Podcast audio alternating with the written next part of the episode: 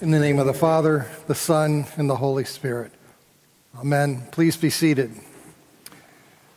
Gathered together, whether in the room or online, we have been treated to three extraordinary scriptures this morning. And from these three scriptures, I want to offer for each one one twofold image. From Exodus, a picture of the two arms of God's love. From the Matthew passage, passage, the two motions of forgiveness, receiving and then extending. And from Paul's epistle to the Romans, an image of an airplane that has to have two wings. First, Exodus 14. I'd invite you to consider with me today the kind of reading that one of the great theologians of the church from the second century, Bishop Irenaeus of Lyon in modern day France. Here's the way that, that um, an Irenaeus would read this passage. Now, Irenaeus was always looking for ways that the Old Testament anticipates what God was going to do in the New Testament. And he liked to think about God working through two hands the hand of Jesus and the hand of the Holy Spirit. And Exodus is a place where you can see that gloriously. The first verse of our reading the angel of the Lord, who is God's presence in bodily form, and the, the cloud of um, smoke that is a picturing of God's presence in the Spirit. They go behind the Israelite people and separate them from the army of Pharaoh that's coming to attack them. And reading this in an Irenaeus fashion, we imagine the Son and the Spirit going between God's people and what threatens them so that God can open the way for them to go, go through the baptismal waters on dry ground and be saved and be redeemed. And so, what I'd like you to do is uh, imagine everything that's coming against God's people. Ultimately, well, it was a really good day for Charlton Heston and a really bad day for Yul Brynner, right? The, for the story to go on, God's people have to be redeemed. Go through, the, go through the baptismal waters and then be led into the promised land. And that is what happens to us. Now, the thing is, we have, we have the Son and the Spirit coming together. And my friend Robert Webber liked to think of the hands coming around God's people in a divine embrace as the Father uses the work of the Son and the work of the Holy Spirit to draw his people to them. Now we know from this side of Christ's coming and his death and resurrection and giving of the Spirit that it, whether we actually are victorious in this life over the things that come against us in the long run, we are victorious anyway. And the passage is an invitation to think about anything that could separate you from God's love. And to understand that the Son and the Spirit, however they do it, will protect you. What could separate you from the love of God? Might it be, well, it's happening all over the place in California right now. Your home being burned down,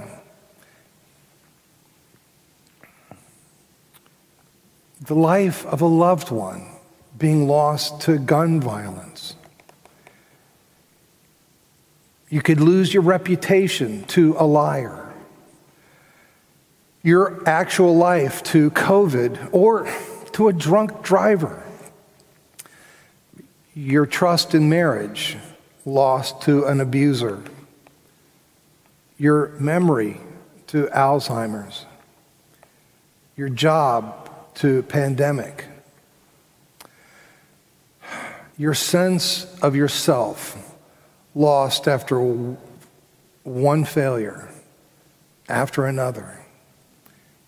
No matter what comes against you, in the end, because you have been united with Christ in his death, burial, and resurrection, every one of those enemies will one day be destroyed, and you will be okay because you are leaning on the everlasting arms, safe and secure from all alarm, leaning, leaning, leaning on the everlasting arms.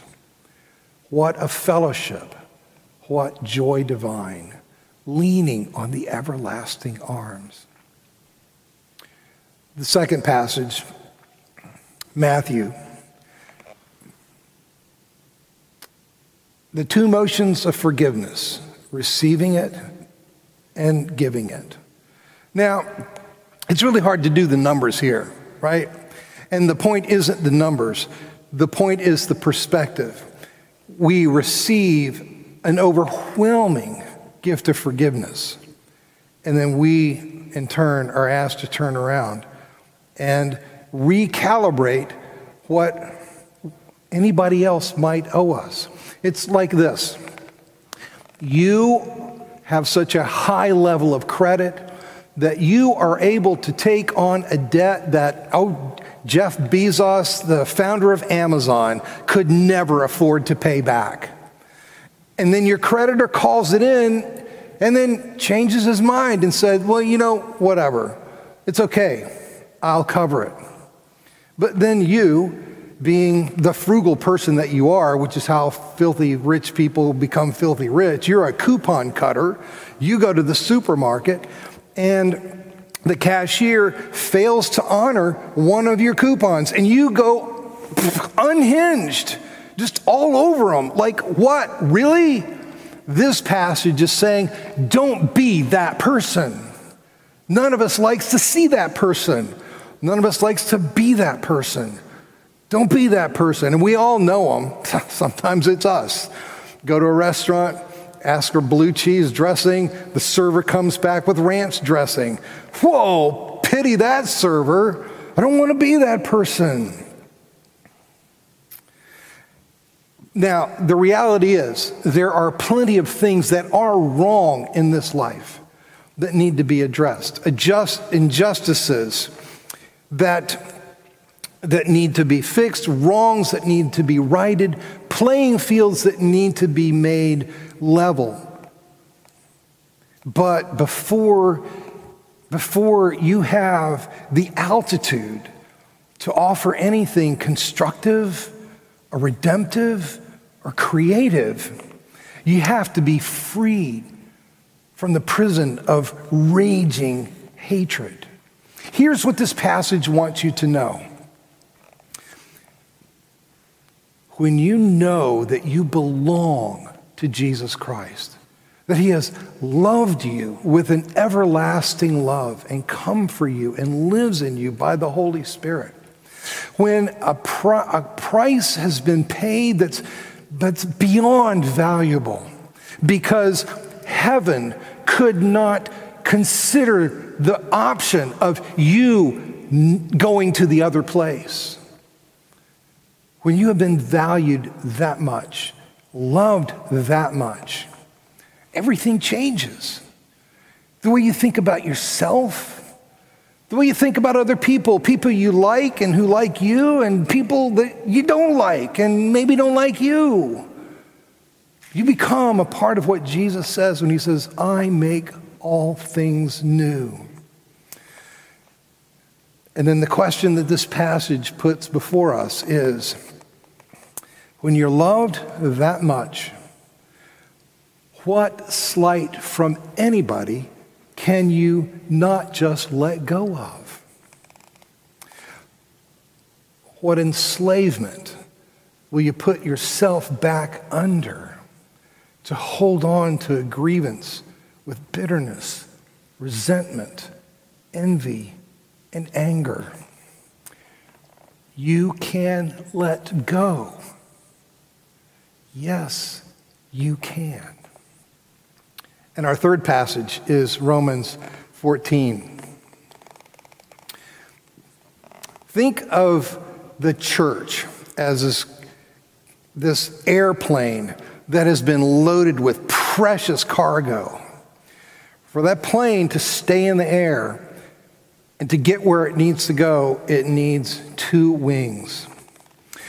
Now, Paul, throughout the letter to the Romans, has been showing us what's in the plane.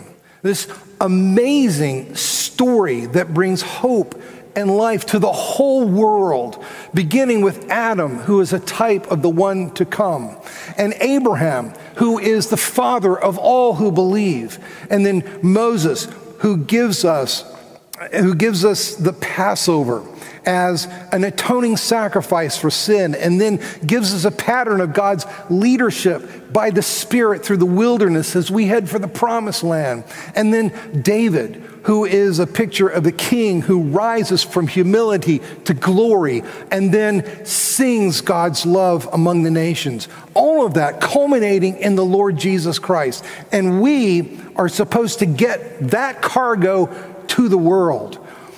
But it's not just the world and its story, but it's the story for any potential person so many of us were introduced to Romans in the first place by the device of the Roman road. Romans 3:10. No one is righteous. None. Romans 3:23. All have sinned and fall short of the glory of God. Romans 5 8. While we were yet sinners, Christ died for us. Romans 6:23. The wages of sin are death, but the free gift of God is eternal life in Christ Jesus. Then Romans 10, 9 and 10. If you, if you confess with your lips that Jesus Christ is Lord and believe on him in your heart that God raised him from the dead, you'll be justified. For with the heart we believe and are justified with the mouth. We confess and are saved. And Romans 12, 1 and 2. In view of all this, in view of the mercies of God, don't be conformed to the pattern of this world, but be renewed in your mind and offer your body a living sacrifice, holy and acceptable to God. This is your spiritual worship.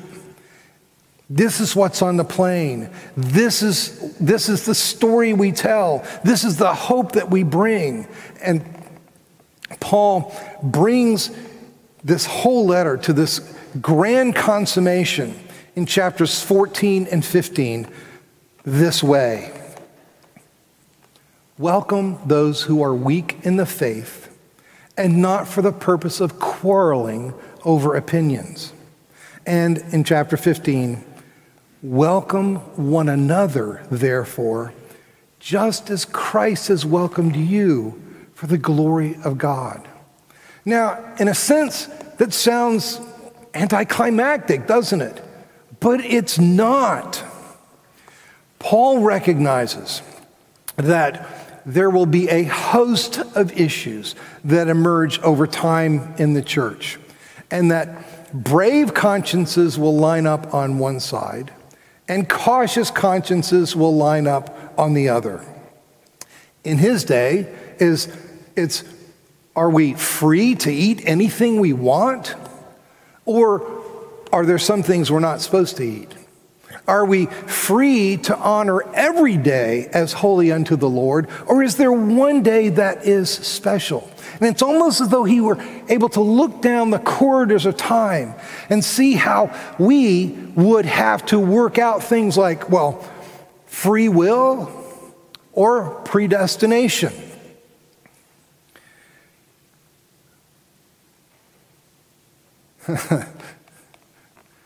Dunking or sprinkling? Wine or grape juice?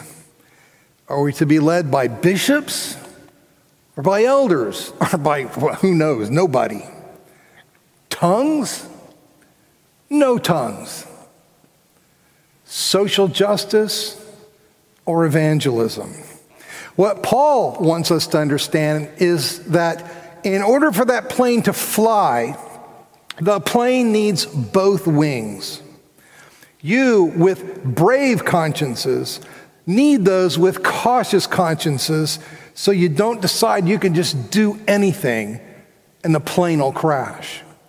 Those of you with cautious consciences need people with brave consciences, lest you just become finger wagging, know it all nags, and you'll crash the plane.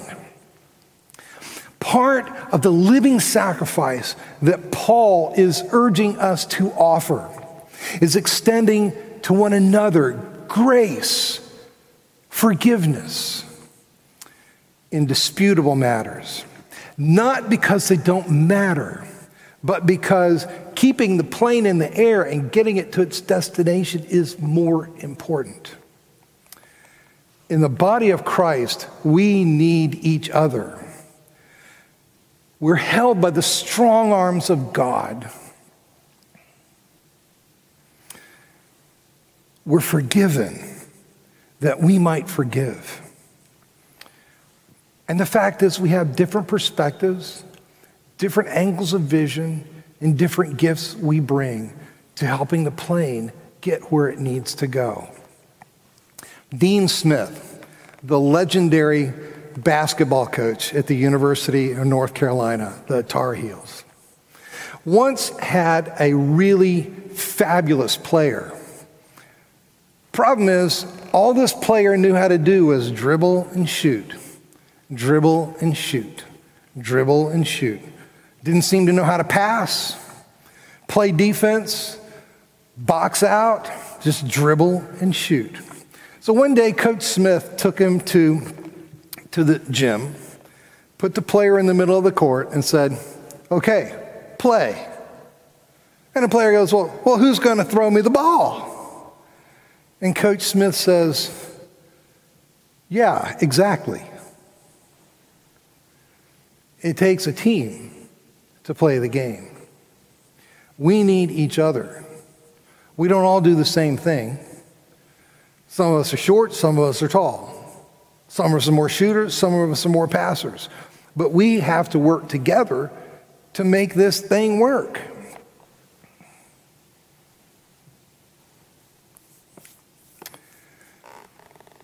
What Paul would have you take away from today be thankful that you are who you are, and also be thankful for the people that aren't you. You need them, they need you. And there's this as well. Maybe the world that doesn't know about the two strong arms of God that embrace people with love and who don't know what it is to receive forgiveness, much less offer it. Maybe the first place they can see that is in you and me and the way that we treat one another. And maybe that will be what opens up the whole notion to them. And so, to him who is able to do exceeding abundantly beyond all that we could ask or even think to ask, to him be the glory in Christ Jesus and in the church, now and forever. Amen. Be blessed by him this day.